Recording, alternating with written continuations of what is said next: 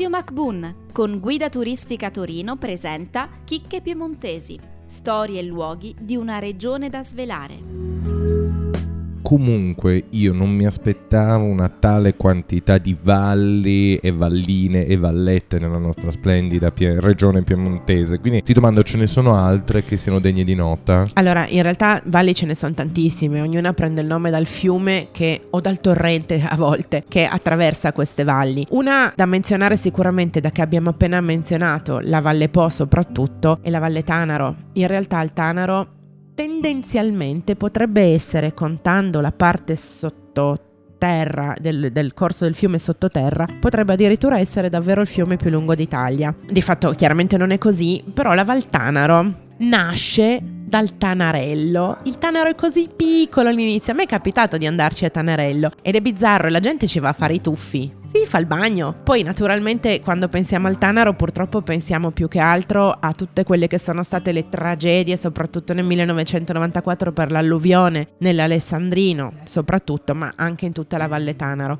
Garessio, Ormea e quant'altro. I miei nonni sono originari di Ormea, l'ho vissuto proprio in prima, in prima persona questo, questo momento e la Val Tanaro c'è da dire, è un pezzo del mio cuore, quindi per me è bellissima, però è anche... Mm, strutturata in modo tale che eh, in effetti sia una congiunzione naturale attraverso un colle con la Liguria perché ho menzionato Ormea. Ormea è un, al, quasi al confine in effetti con la, con la, Liguria, quindi dal Colle di Nava si scende direttamente o a Imperia o al Benga. E allora in giornata spesso i torinesi usano quella strada per andare in Liguria e andare al mare senza fare la Torino-Savona, senza rendersi conto di dove stanno passando. Garessio è una cittadina molto bella, con ancora grandi retaggi d'epoca medievale, divisa in tre aree, diciamo così, quindi si espande lungo la parte della montagna. C'è una pietra sopra Garessio che è legata a una leggenda e si chiama Pietra Ardena.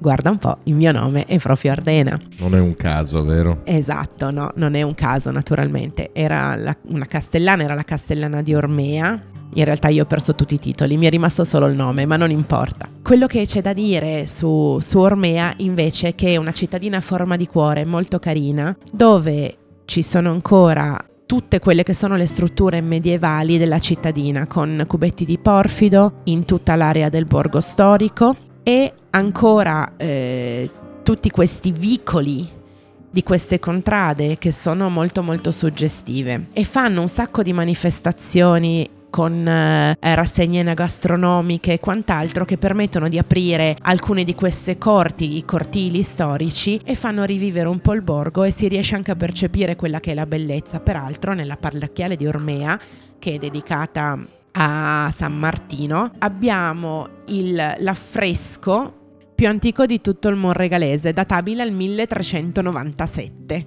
Gotico naturalmente qui.